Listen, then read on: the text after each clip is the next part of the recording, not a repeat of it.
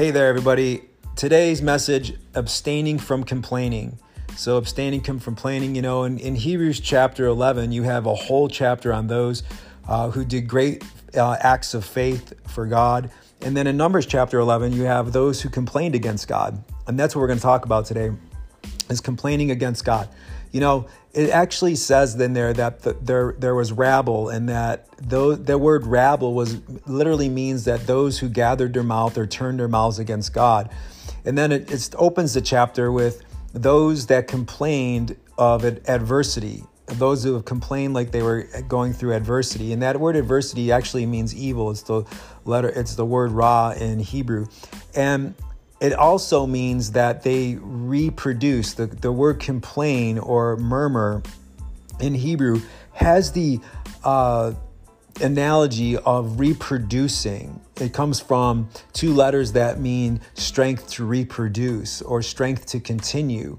And so what they were doing is they were creating an atmosphere by speaking out against God and, and, complaining about his provisions and everything that he was doing for them. And it was creating an atmosphere of evil, so much so that he sent fire down to begin to consume people on the outskirts of the camp. You know, when we complain against God and his provision that he has for us, we're, com- we're complaining against him because we don't trust him. Literally, we, we, we're not trusting him. They, they wanted to go back to Egypt and eat the food that they had and they were willing to give up their freedom to go back into slavery and to be able to have meat and flesh and uh, and leeks and onions and and all the other things that they enjoyed. But they said, you know, all we have is this manna to look at, and so they were get, willing to give up spiritual food and spiritual provision in order to go back into slavery. You know, when you have a slave mentality, a slave mindset, it will cause you to think that what you have was for free, but you're really not free. So what you had, what you thought you were getting for free, was really not free at all.